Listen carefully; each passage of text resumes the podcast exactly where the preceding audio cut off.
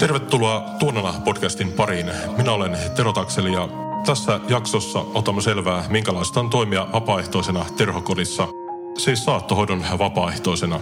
Miten siihen toimitaan pääsee mukaan, mitä se vaatii ja mitä vapaaehtoistyö tekijälleen antaa. Olemme siis terhokodissa, joka on Helsingin Lassilassa sijaitseva 17-paikkainen saattohoitoa antava yksikkö, yksi Suomen neljästä saattohoitokodista –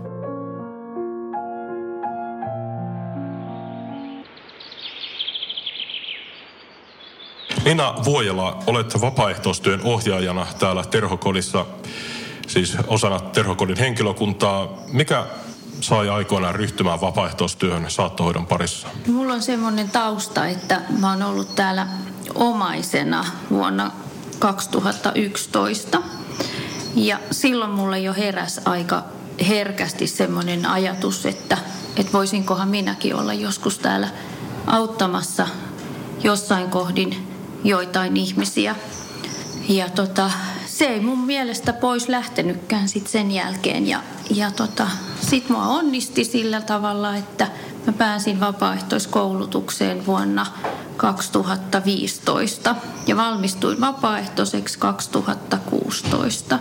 Ja nyt mä olen ollut täällä puolitoista vuotta ohjaamassa tätä vapaaehtoistoimintaa. Kerrot Ylepuheen haastattelussa, että toimit aivokasvaimen sairastuneen miehisi omaishoitajana kaksi vuotta ennen kuin voimat loppuvat ja annotte pääsyä terhokotiin. Varmasti useamman meistä toiveena on kuolla kotona turvallisessa ja tutussa ympäristössä, tuttujen ihmisten ja asioiden ympäröimänä, mutta minkälainen tuo kaksi vuotta oli, kun toimit omaishoitajana? Se oli hirveän vastuullista aikaa ja ja sitten se oli myös opettavaista aikaa. Toki se opettavuus, sen ymmärtäminen tuli vasta jälkikäteen ja, ja tota niin, mä oon hirveän kiitollinen, että mä sain sen tehdä, koska semmoiseen rooliin, mihin siinä joutuu omainen, kukaan ei siihen uskaltaisi mennä, jollei siihen joutuisi. Minkälaisia ajatuksia tuli silloin mieleen, kun miehesi sitten pääsi terhokotiin, niin minkälainen oli ensimmäinen ajatus tästä paikasta? Todella helpottava, koska Mä olin pitkään ollut vähän niin kuin hoitajan roolissa. Tänne tultuamme, niin mä sain takaisin vaimon roolin. Eli ne hoitotyöt annettiin sitten hoitajille ja itse sain olla sitten niin kuin vaimona siinä. Ja mitä sitten toi vapaaehtoistyö alkoi tulla kuvioihin? Siinä oli muut jokunen vuosi Mä olin ensin kaksi vuotta sillä lailla, että mä tiesin, että täällä alkaa koulutus, että, mutta en uskaltanut vielä siihen hakea, koska mulla oli aika kesken oman elämän rakentaminen uudelleen. Ja sitten kun oli neljä vuotta mennyt, niin sitten mä hain tänne ja, ja pääsin tänne. Mutta mä oikeastaan odotin sitä tänne pääsyä neljä vuotta siinä uutta elämää rakentaessa. Ja, ja sitten alkoi koulutus ja sitten alkoi tulemaan niitä vapaaehtoisvuoroja. Niin, kaikki, jotka tänne tulevat vapaaehtoisena, niin heillä ei ilmeisestikään, tai ei varmastikaan ole tällaista omaishoitajuutta taustalla vai? Ei, ei ole. Joillain voi olla ja osalla on kokemusta jostain saatosta. Joku on saatellut puolisonsa tai lapsensa tai isänsä äitinsä, mutta se ei ole mikään pääsyvaatimus missään nimessä. Me etsitään tänne ihan tavallisia ihmisiä. Kerrotko hieman siitä koulutuksesta, eli minkälainen se on? Terhokotiin yleensä ihmiset hakeutuu vapaaehtoiseksi sillä tavalla, että ne lähettää useasti minulle sähköpostia ja kertoo, että ne on kiinnostuneita tulemaan vapaaehtoiseksi ja ne on yleensä, äh, voisiko sanoa, että hyvin innostuneita. Ja sitten mä kerron niille, milloin seuraava koulutus on suunnitteilla. Mä lähetän heille vastauksen ja, ja useasti me koulutetaan noin kahden vuoden välein. Ja koulutukseen lähdetään liikkeelle sillä tavalla, että hakijoita meillä, me ollaan niin onnekkaita siis suorastaan, että meillä on todella paljon yleensä hakijoita enemmän kuin me pystytään kouluttamaan. Ja me järjestetään sitten sellainen infotilaisuus ennen koulutusta, jossa me kerrotaan, minkälaista vapaaehtoistoimintaa terhokodissa tehdään. Ja Infotilaisuudessa on sitten mahdollisuus saada semmoiset hakulomakkeet, millä haetaan siihen koulutukseen. Ja niistä hakulomakkeista, mitä meille sitten lähetetään, niin niistä me valitaan tuleva koulutusryhmä. Ja me otetaan sellainen Se on vähän vaihdellut vuosittain. Sanotaan, että 15-20 on useimmiten se luku, mikä määrä me lähdetään kouluttaa, jotta me saadaan ne myös turvallisesti osastotyöhön opetettua. Paljon on sitten näitä hakijoita kaiken kaikkiaan yleensä, niin sanot, että niitä on paljon suur- tai suurempi määrä kuin varsinaiselle kurssille pääseviä? Ne on vaihdellut vuosittain, että, että niitä voi olla, olla 90 tai toista sataa reilusti. Että hakijamäärä on tosi suurta ollut, mutta se vaihtelee vuosittain. Ehkä se jopa voisi kertoa siitä, että, niin, että saattohoitokysymykset on ihmisellä mielissä ja hyvän kuoleman kysymykset ja siihen halutaan vaikuttaa. Joo, kyllä mä luulen, että se on koskettava aihe monelle. Kuinka pitkä se kurssi on? Tai? Me aloitellaan koulutusta siellä lokamarraskuussa ja kerran viikossa semmoinen kaksi ja puoli tuntia. Ja sitten helmimaaliskuussa lopetellaan teoriaosuus, ja, joka sisältää yhden käytännön harjoittelupäivän osastolla. Ja sen jälkeen uusi vapaaehtoinen lähtee kokeneemman vapaaehtoisen kanssa osastoharjoitteluun. Ja he tekevät siellä sitä käytännön työtä, kohtaavat potilaita, omaisia ja harjoittelee ihan perusasioita, siirtoja ja sängynpesua ja mitä vastaan sinä päivänä tulee. Sellaisia asioita. Täällä nimitetään kokeneempaa vapaaehtoista silloin sen uuden vapaaehtoisen kummiksi. Et meillä on tämmöinen kummikäytäntö. Ja, ja silloin myös tutustuu yhteen uuteen ihmiseen vähän enemmän. Kuinka monta vapaaehtoista terhokodissa tällä hetkellä toimii ja miten ne vuorot sovitaan tai kuinka pitkiä vuoroja on? Minkälaisia vuoroja? Kysytään nyt vaikka ensiksi. Niin. Tällä hetkellä aktiivisia vapaaehtoisia on semmoinen reilu 40 ja nyt uudesta ryhmästä valmistuu 13. Jos mä vuoroihin sanoisin, niin meillä on, meillä on sellaiset vapaaehtoisten vuorot ja meillä on aamuvuoro, välivuoro ja iltavuoro. Ja aamuvuoroon yleensä tullaan 8-9 maissa ja noin neljä tuntia. Välivuoroon tullaan siinä 12 yhden maissa noin neljä tuntia. Iltavuoroon neljä viiden maissa ja semmoinen nelisen tuntia. Vähän sitä voi sovitella siihen omaan elämän aikatauluun.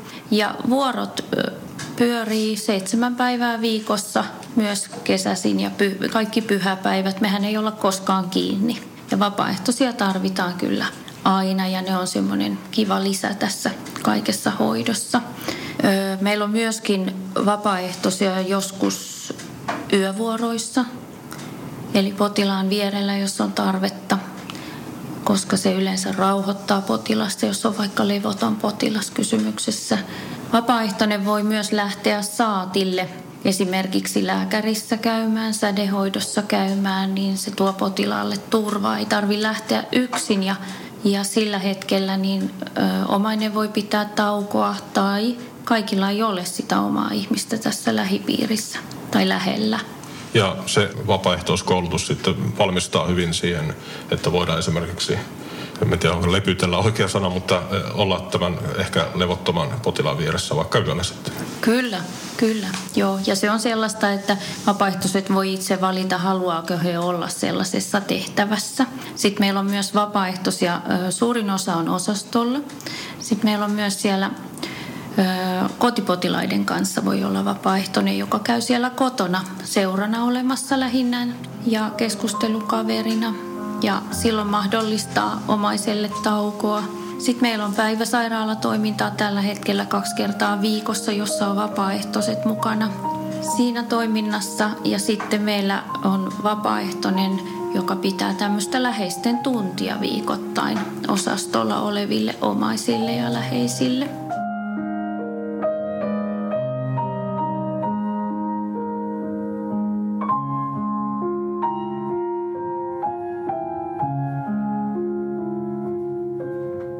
Jos tuota vapaaehtoisjärjestelmää ei olisi ja vapaaehtoisia täällä työtä tekemässä, niin kuinka paljon se rasittaisi sitten varsinaisen henkilökunnan käytettävissä olevia resursseja? No vapaaehtoinenhan on sellainen, joka tuo semmoisen lisän. Se tuo kiireettömyyden, rauhallisuuden yleensä mukanansa. Se on saatavilla oleva ihminen, luotettava yleensä ja, ja tota niin, tähän tehtävään koulutettu kaiken kaikkiaan. Että vapaaehtoinen voi toimia kuuntelijana ja keskustelijana ja seurana. Ja sitten se pystyy täyttämään semmoisia potilaiden tai läheisten pieniä toiveita. Esimerkiksi hakemaan jotain kaupasta tai viedä ulos kävelylle vaikka pyörätuolilla tai ihan mitä tahansa tämmöisiä taval, ihan tavallisia pieniä asioita, jotka tuo kuitenkin sitä hyvää oloa ja useimmiten sitten kun se vapaaehtoinen on potilaan kanssa ja jos on oikein vaikka kipeä potilas, niin eh, se useimmiten on hyvä lisä sille lääkitykselle monessa tilanteessa. Mutta vapaaehtoistoiminta ei missään nimessä ole laskettu niin, että ilman sitä tämä ei pyörisi. Tämän pitää pyöriä ilman sitä, mutta sillä saadaan paljon pieniä asioita lisää. Mikä päivä terhokodissa tuskin on täysin samanlainen, mutta minkälainen on tyypillinen päivä vapaaehtoisella? Meillä on sellainen tavallaan ajatus, että kun tulen vapaaehtoisvuoroon, niin en oikeastaan tiedä, mitä se päivä tuo tullessaan. Ja se kertoo taas siitä, että vapaaehtoiset tekee aika paljon erityyppisiä asioita ja he saavat tehdä myös erityyppisiä asioita. Vapaaehtoinen, kun tulee vuoroon, se tulee hakea ensin, ensin sellaisen raporttipaperin, minkä se saa multa täältä. Ja mä vähän kerron, mitä osastolla on tarvetta missäkin ja minkä tyyppistä. Ja, ja saattaa mennä sitten vaikka viemään jonkun potilaan ulos, jos on kiva ilma. Tai se voi mennä jonkun potilaan seuraksi juttelemaan. Joskus on joku vienyt jopa koiran lenkille, eli ihan tavallisia asioita. Ja sitten vapaaehtoinen voi olla hoitajan niin sanottuna kakkosparina, eli semmoisena tukena ja lisänä. Se ei koskaan ole vastuussa siitä hoitamisesta, se on hoitajan vastuulla, mutta lisäkäsiparina. Ja Vapaaehtoinen voi auttaa hammaspesuissa tai jos potilasta viedään suihkuun, niin olla siinä auttamassa ja ihan tämmöisiä asioita, missä tarvitaan kaksi ihmistä ja hoitaja aina sanottaa, mitä tehdään. Niin. Vapaaehtoinen voi lähteä vaikka potilaan kanssa käymään kotona.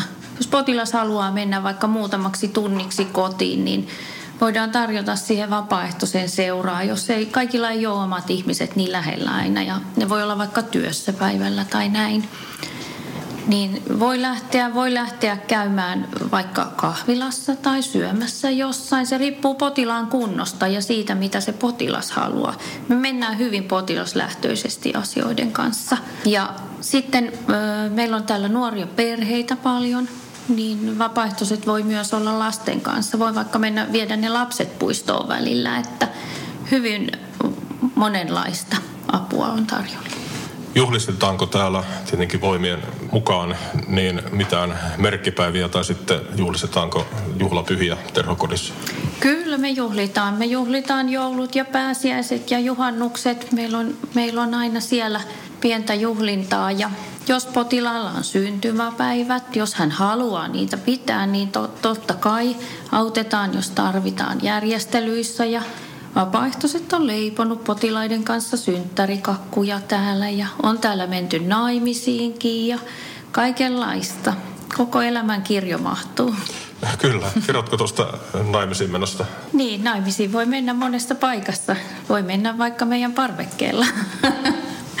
ja tota niin, sitten on ollut mukana tilanteissa, missä, missä tota niin, puoliso tuo, tuo potilaalle näytille esimerkiksi sormukset. Se on aika koskettava hetki olla näkemässä sitä ja, ja siinä kohdin sitten ajattelin, että, että nyt on kyllä keittiö jäänyt kakkua, että mä vien tuolle parille kyllä kakkukahvit tähän hetkeen. Että toi on semmoinen hetki, mitä he ei varmaan koskaan unohda, ja en kyllä minäkään unohda. Että on monenlaista. Mutta on myös isompia juhlia järjestetty ja autettu niiden juhlien järjestämisessä sillä lailla, että siinä voi olla lähipiiri aika hämmennyksissäänkin tällaisissa tilanteissa, niin kyllä meiltä apua saa. Se varmasti yllättää positiivisesti, mihin moneen eri asiaan täällä taivutaan. Joo, ja se on niin kuin, jos ajatellaan, että miten me toivottaisiin sitä elämää siellä kotona elettävän, niin me pyritään aika kodinomaisiin asioihin täällä, että yritetään tehdä ihan tavallisia päiviä ja sehän on yleensä hyvä elämä.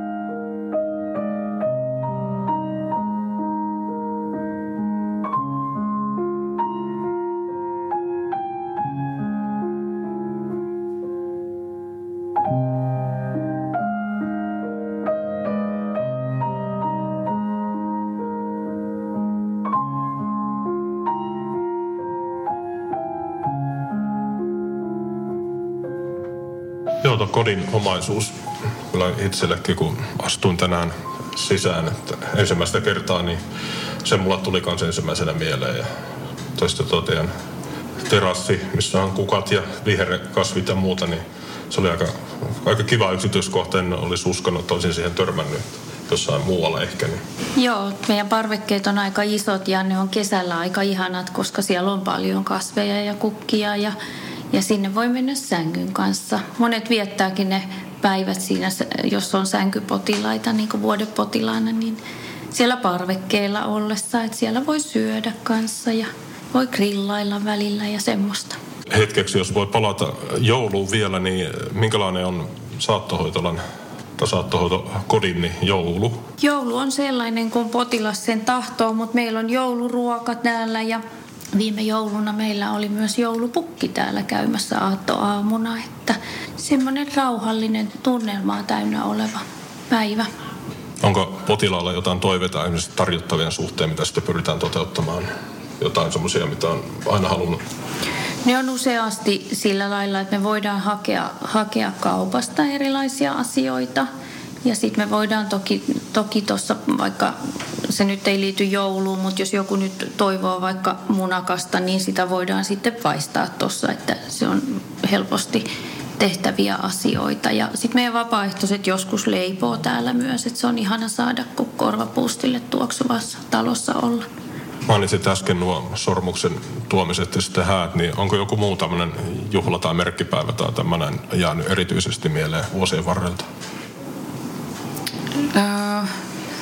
Mä oon ollut muutamissa mukana sellaisissa semmoisissa tilaisuuksissa, missä on järjestetty syntymäpäivät. Et se on hirveän kiva, että meillä on kuitenkin löytyy muutamia tiloja täältä, että läheiset voi olla niin, kuin niin sanottujen ovien takana omalla porukalla pitämässä niitä juhlia. Ja sinne ollaan tehty yhdessä tarjottavia ja, ja sitten läheiset on tuonut sinne yleensä heidän tekemiään, mihin he on tottuneet tai jos heillä on jotain perinteitä ja ja joskus on tullut musiikkia, potilas on toivonut musiikkia, niin läheiset on järjestellyt sitten, niin on voinut tulla joku esiintyjäkin sitten mukaan juhlaan. Ja vähän niin kuin samalla idealla, jos kotonakin pidettäisiin vähän näyttävämmät syntymäpäivät.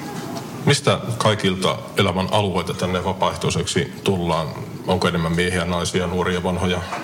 No aikaisemmin oli ehkä vähän enemmän painotus oli niin kuin sillä lailla, että ihmiset oli jäänyt eläkkeelle. Ja se on aika luonnollinen kohta, koska silloin yleensä tulee aikaa siihen omaan elämään. Mutta tänä vuonna meillä koulutusryhmä on aika nuorta. Et meillä on 30-50 on keskimääräinen ikäjakauma, joka on tähän asti nuorin koulutettava ryhmä noin iän puolesta. Ja se, että mistä vapaaehtoiset tulee, he tulee hirveän erilaisista jos ajatellaan ammatista ja, ja taustoista ja näin poispäin. Mutta että jos mun pitäisi yksi piirre sanoa, mitä monet vapaaehtoiset, jotka hakee tänne, niin sanoo, niin ne yleensä sanoo, että mä haluan tehdä jotain, millä on merkitystä. Et se on ehkä sellainen, mikä kuvastaa aika paljon. Ja monesti haetaan ihan vastapainoa sille omalle työlle. Mutta on myös ö, hoitoalan ihmisiä, jotka hakeutuu tänne, mutta että me niin kuin katsotaan, että jos on, jos on ihan suoranaisessa hoitotyössä, niin ei välttämättä ole hyvä tehdä samanlaista työtä sit vapaaehtoisena, ettei ne sekoitu ne roolit. Voiko vapaaehtoistyö tuntua raskalta tai saako se tuntua siltä? Kuitenkin ollaan täällä tekemisessä niin kuoleman kuin surunkin kanssa. Kyllä se varmasti voi tuntua raskalta ja ehkä eniten siinä kohdin, jos sattuu semmoinen kohta, missä voisi kuvitella olevansa itsekin, jos on vaikka samanikäinen perhe kuin itsellä on tai, tai näin, niin ehkä semmoisissa eniten. Ja täällä tulee aivan ihania kohtaamisia.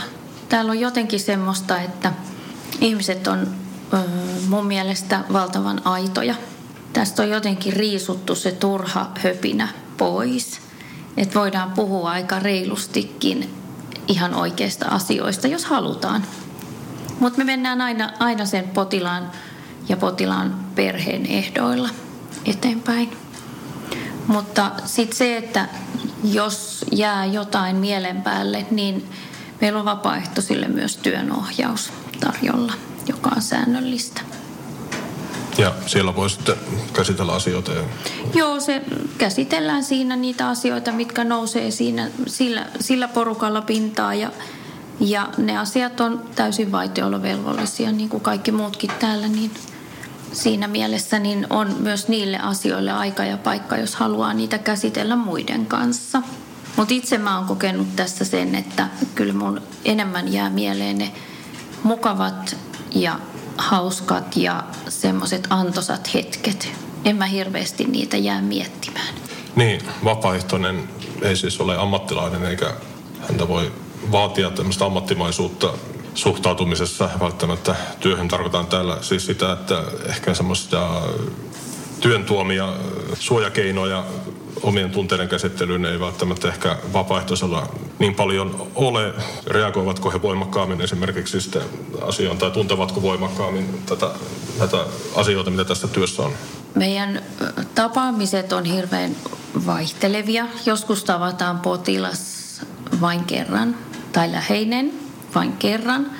Joskus niistä saattaa tulla pidempiaikaisia, että tavataankin useamman kerran. Sitten saattaa olla näitä, joiden kanssa tehdään jotain vähän enemmän. Niin heihin ehtii jo vähän enemmän tutustua. Ja sitten nämä, ketkä on kotipotilaiden kanssa, niin ne voi kestää jopa vuosia ne suhteet. Ja silloinhan puhutaan jo ihan eri mittaisesta tuttavuudesta. Mutta että vapaaehtoisin on myös hyvä muistaa se oma paikka ja rooli siinä tehtävässä ja tiedostaa se, että tämä päättyy jonain päivänä. Niin, sinä olit vapaaehtoisena ja sitten sinä olit työllistynyt tänne vapaaehtoistyön koordinaattoriksi, niin onko semmoista urakehitystä ollut, että vapaaehtois, vapaaehtoisena esimerkiksi tällä terhokodissa toiminut ihminen, niin saa hakeutua se sitten vaikka alan koulutukseen tai muuten sitten ihan palkkatyöhön tekemään tätä samaa työtä jossain muualla tai jopa täällä? No meillä on kyllä osa vapaaehtoisista niin saattaa jäädä aika lyhytaikaiseksi ja osa, osa, osa on sitten sellaisia, että ollaan, ollaan toistakymmentä vuotta vapaaehtoisena. Että se on hirveän vaihtelevaa, millä tavalla ihmiset löytää sen paikkansa ja sitten se minusta heijastuu hyvin pitkään myös pitkälti siitä omasta elämäntilanteesta. Minkälainen se oma elämä, että onko siellä aikaa sille vapaaehtoistyölle ja kuinka säännöllisesti on valmis tämmöistä tekemään ja sillä tavalla. Mikä on semmoinen suurin palkinto, mitä tuosta vapaaehtoistyöstä saa muuta kuin totta kai sen, että tekee asioita, joilla on oikeasti merkitystä? Mä luulen, että suurimmalla osalla ihmisistä on sellainen perusajatus elämässä, että jos mä teen jotain pientä hyvää toiselle, niin yleensä siitä seuraa hyvä mieli. Ja mä luulen, että tässä on kysymys ihan samasta asiasta. Eli jonkun pienen hyvän tekeminen tuottaa myös itselle semmoisen mukavan tunteen. Jos mennään suremiseen tai surevan ihmisen kohtaamiseen, niin mistä uskot johtuvan sen, että sureminen on jotenkin niin kovin yksityistä nykyään? Ei välttämättä osata pyytää apua eikä toisaalta välttämättä uskalleta tarjota apua tai ylipäätään puhua sen enempää kuolevalle ihmiselle kuin hänen surevalle omaisellekaan. Että halutaan kyllä olla läsnä ja halutaan auttaa, mutta se, ettei haluta loukata, niin on melkein suurempi tunne ja se sitten hieman lamaa sitä. Annetaan sitten ihmisten olla rauhassa, vaikka hän apua tarvitsisikin. Mulle tulee mieleen tästä sellainen vanhan ajan käytäntö, että kun ennen vanhaa oli niitä huntuja ja surunappeja ja erilaisia ulkoisia merkkejä siitä, että, että tässä kulkee nyt sureva ihminen. Se oli jotenkin niin kuin hyväksyttävämpää ehkä. Ja mun mielestä siinä oli joku ideakin, että se on vähän niin kuin merkattu se ihminen, että antakaa mun olla tällainen. Että mä, mun mielestä siinä on ollut aikanaan jotain hyvin viisasta jollain muotoa. Ja ja tota, tänä päivänä jotenkin, ehkä se on tämä yleinen tehokkuus, kun ihmisen pitäisi koko ajan vaan jaksaa. Että jos ei se jaksa esimerkiksi kovassa surussa, missä tulee erilaisia oireita, niin ihan kuin se olisi vähän huonompi silloin. Ja sehän on normaalia, että niitä oireita tulee ja jaksamattomuutta surussa. Se kuuluu siihen. Jos esimerkiksi menee lääkäriin ja pyytää sairaslomaa, niin se on mun mielestä aivan käsittämätöntä, että siellä kysytään, että voiko mä kirjoittaa tähän todistukseen, että sä oot masentunut, vaikka kysymys ei ole masennuksesta, koska sille ei ole termiä, koodia, niin, mitä surulle. se ikinä... Niin. Ja surulle, niin. Joo. Ja suru oireilee aika vahvasti silloin, varsinkin jos se on oman perheen jäsen, niin se tulee hyvin vahvana ja toimintakyky on aika huono aika ajoin. Ja se kestää. Niin, ihmiset puhuvat surusta ja ilmaisevat surua kollektiivisesti ja silloin kun jokin tunnettu ihminen menehtyy, no viimeisenä esimerkkinä koripalloilija Kobe Bryant, joka nyt sitten helikopterionnettomuudessa kuoli, niin se on saanut ihmiset puhumaan surusta, että kyllä tämä tuntuu ja tietenkään sitäkään sovi vähätellä, mutta sitten jos pitää puhua surusta tai pitää keskustella ihmisen kanssa, joka suree, niin sitten en nyt nosteta kättä pystyy, mutta ollaan hyvin, hyvin varovaisia, niin se tuntuu aika oudolta. Joo, ihmiset ei varmaan uskalla, uskalla lähestyä sitä surevaa ihmistä ja siinä ei ihmeitä mun mielestä tarvita, mutta pitää uskaltaa mennä jos se on itselle epämukavaa, niin vähäksi aikaa sinne epämukavuusalueelle, koska se on paljon vähemmän kuin se, miltä siitä surevasta tuntuu. Ja se, että ihmisillä saattaa olla vaikea pyytää apua, niin, niin on myös niin kuin selkeää se, että on vaikea mennä kysymään, että miten voisin olla avuksi, vaikka se on aika helppo kysymys. Ja mä itse voisin suositella kyllä sellaista, että että ettei koskaan esimerkiksi surevalle sano, että soita sitten, kun haluat seuraa tai kuuntelijaa. Ei sureva sellaista jaksa. Silloin pitää mennä mun mielestä surevan luokse ja sanoa vaan, että mä tulin sua katsomaan ja keittää vaikka sitten teetä tai mitä ikinä. Ja silloin mahdollistaa, että se surevalla on kuuntelija. Se puhuu silloin tai sitten se ei puhu, mutta sillä on mahdollisuus. Ja tämmöisiä käyntejä paljon ja useasti. Niin jonain kertana voi olla, että se sitten ainakin se sureva saattaa jutella. Ja silloin ollaan erittäin hyvin auttamassa toista mun mielestä. Ja silloin kun ihminen on valtavan surun, surun alkutaipaleella, niin niin vanhanaikainen tapa kuin se onkin, niin on hirveän järkevää viedä sille ruokaa, kun ei sille oikeasti maistu mikään. Ei se ainakaan ajattele, että mä tekisin ruokaa. Ja mielellään sellaista ruokaa, mistä tietää, että se on joskus tykännyt ihan hirveästi, jos semmoinen on tieto saatavilla. Ja sitten se, että on tärkeää pitää siihen surevaan tiiviisti yhteyttä ja minusta hyvin pitkän aikaa. Se on mun mielestä välittämistä.